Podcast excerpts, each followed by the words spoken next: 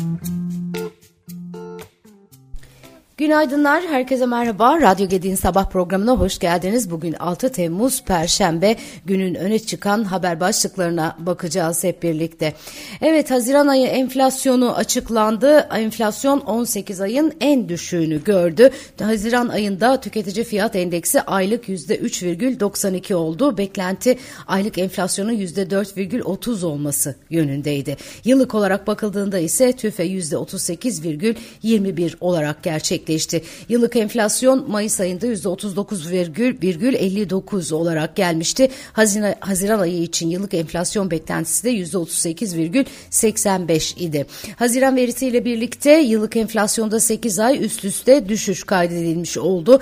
Veriler incelendiğinde yıllık enflasyonun 18 ayın en düşük seviyesinde gerçekleştiği gözlendi. Üretici fiyatları tarafında ise aylık artış %6,5 oldu. Bu rakam Mayıs ayında %0,60 65 olarak gerçekleşmişti. Üfe'nin Haziran'da yıllık artışı %40,42 olurken bu rakam bir önceki ay %40,76 olarak açıklanmıştı. Ama tabii şu var, yıllık enflasyon Haziran'da her ne kadar 18 ayın en düşük seviyesini görse de TÜFE'de son 5 ayın en yüksek artışı gerçekleşti. benzer şekilde yurt içi üretici fiyatları da Ekim 2022'den bu yana en hızlı yükselişini sergiledi. Enflasyonda Temmuz'la birlikte dipten dönüşüm başlayacağı görüşü hakim. Özellikle de son vergi artışlarının enflasyona etkisi merak ediliyor. Evet vergi artışları deme, demişken dün arka arkaya çok önemli önemli haberler vardı. Bunlardan bir tanesi de vergi artışlarıyla ilgiliydi. E, Meclis Başkanlığı'na sunulan yasada yer alan teklife göre tescil ve kayıtlı bulunan araçlarla yıl sonuna kadar tescil edilecek yeni araçlar için bir sefere mahsus ek motorlu taşıt vergisi uygulanacak. Ek vergi 2023 yılında tahakkuk edilen MTV e, tutarı kadar olacak. Böylece araç sahiplerinin ödeyeceği MTV 2023'te iki katına çıkmış olacak. Ayrıca ihracatın teşvik edilmesi amacıyla ihracat yapan kurumların münha, kurumların münhasıran ihracattan elde ettikleri kazançlarına 1 puan indirimli olarak uygulanan kurumlar vergisi oranının 5 puan indirimli uygulanması sağlanacak. Yasa teklifinde daha önce 2023 için %20 olarak öngörülen kurumlar vergisi ise %25 olarak uygulanacak.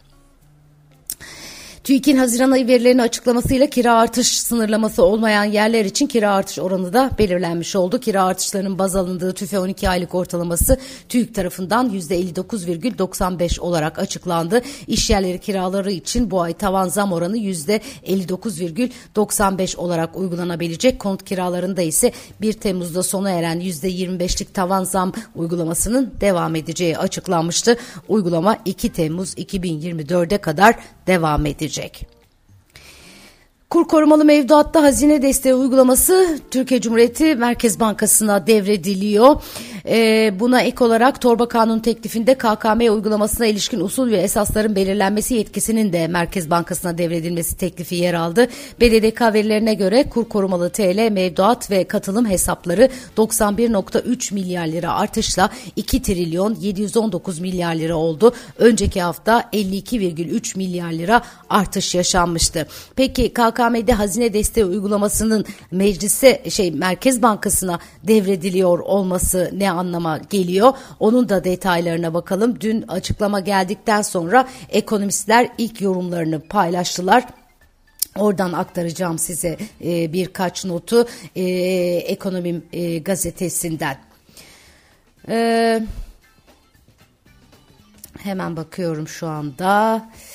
Evet, e, meclise sunulan torba kanun teklifinde KKM'de hazine desteği uygulamasının Merkez Bankası'na devri öngörüldü demiştik. Neyi nasıl etkileyecek? Konuya yakın kaynaklardan edinilen bilgilere göre kur korumalı mevduat hacminin yaklaşık %20'sinin TL dönüşümlü %80'in ise döviz dönüşümlü olduğu hesaplanıyor. Kaynaklar kur korumalı mevduat maliyetinin çoğunu Merkez Bankası'nın üstlendiğini, şimdi yeni değişiklikle %100'ünün Merkez Bankası'na geçtiğini belirtiyor.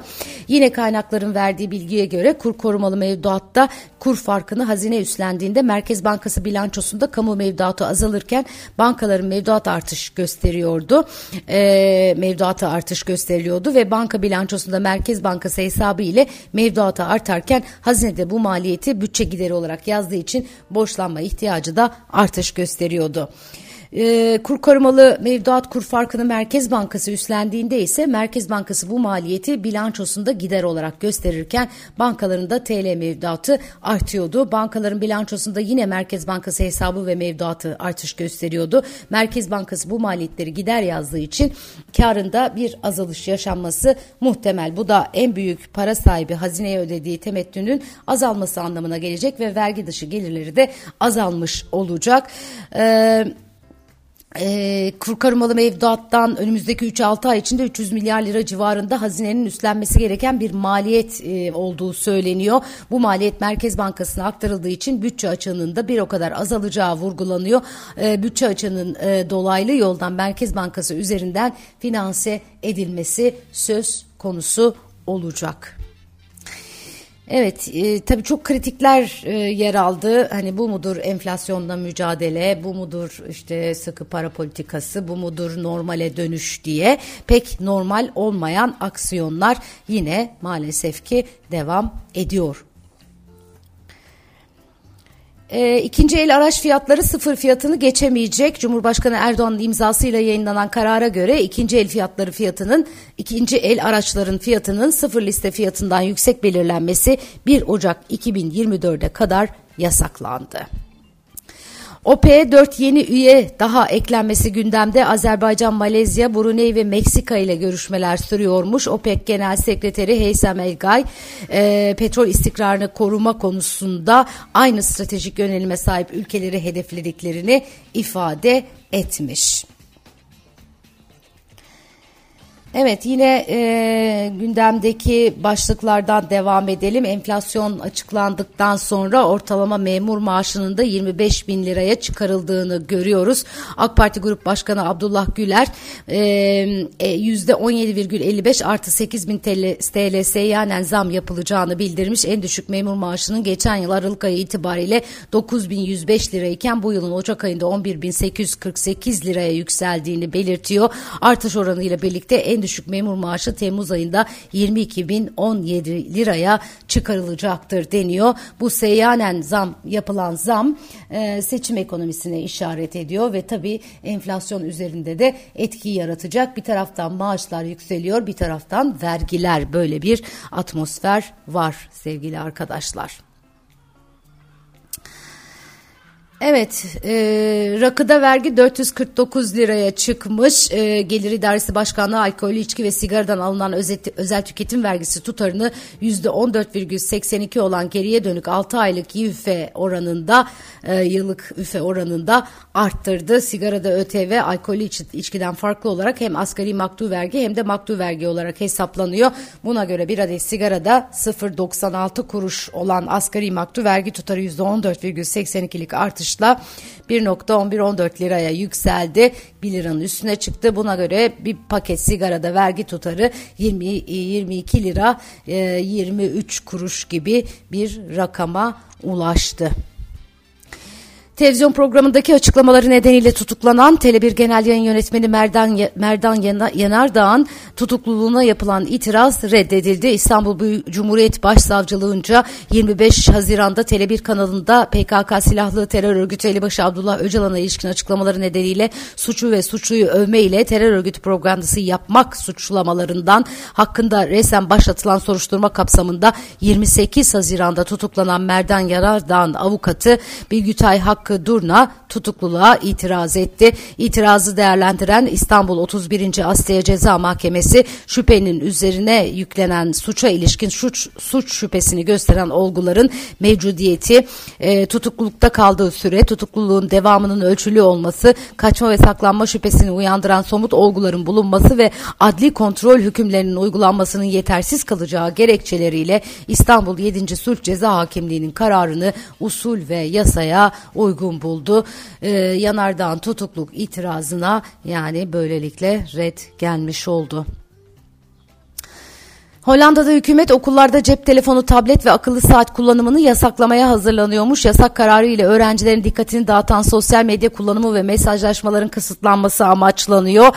Eğitim Bakanı e, her ne kadar cep telefonları hayatımızda iç içe geçmiş olsa da sınıfa ait değiller diye konuşmuş. Yasağın 1 Ocak 2024'te yürürlüğe girmesi planlanıyor. E, bakalım bu dünyanın geri kalanına e, sirayet edecek mi? Bu arada yine dünyanın gün gündeminde Rusya ile Ukrayna'nın Zaporijya nükleer santraline olası bir saldırı konusunda birbirlerini suçlamaları var.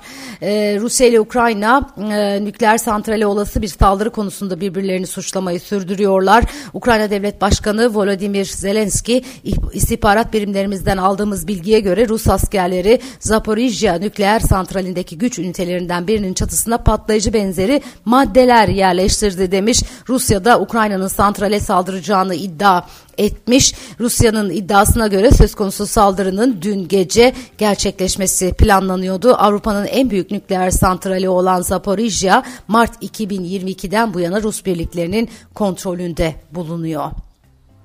İsrail'in Cenin operasyonu sona erdi. İsrail ordusunun Batı Şeria'nın kuzeyindeki Cenin mülteci kampına düzenlediği iki günlük operasyon sona erdi. Operasyonda 12 Filistinli ve bir İsrail askeri hayatını kaybetti. Gün içinde Gazze'den fırlatılan iki füzenin hava savunma sistemi sayesinde düşürüldüğünü açıklayan İsrail'de Gazze'ye yönelik hava saldırıları gerçekleştirdi. İsrail Başbakanı Netanyahu söz konusu operasyonun tek seferlik olmayacağını söylerken Cenin'in terör için bir sığınak haline dönmesine izin vermeyeceğiz diye konuşmuş.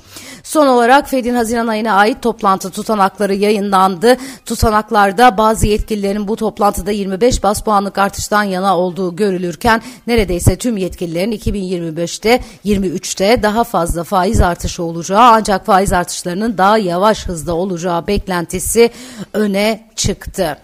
Evet bugün piyasalarda ee, yine e, Fed e, başkanlarının e, görüşleri ön plana çıkıyor tutanakların ardından Fed e, New York Başkanı New York Fed Başkanı daha fazla artış sinyali vermiş ve Asya borsaları da Fed tutanakları sonrası bugün satış eğiliminde Hong Kong hisselerinde %3 oranında değer kaybı var. Bugünün notları özetle böyle. Güzel bir gün diliyorum herkese. Yarın sabah yine aynı saatte Radyo Gedi'nin sabah programı Günaydın'da buluşmak üzere. Hoşçakalın.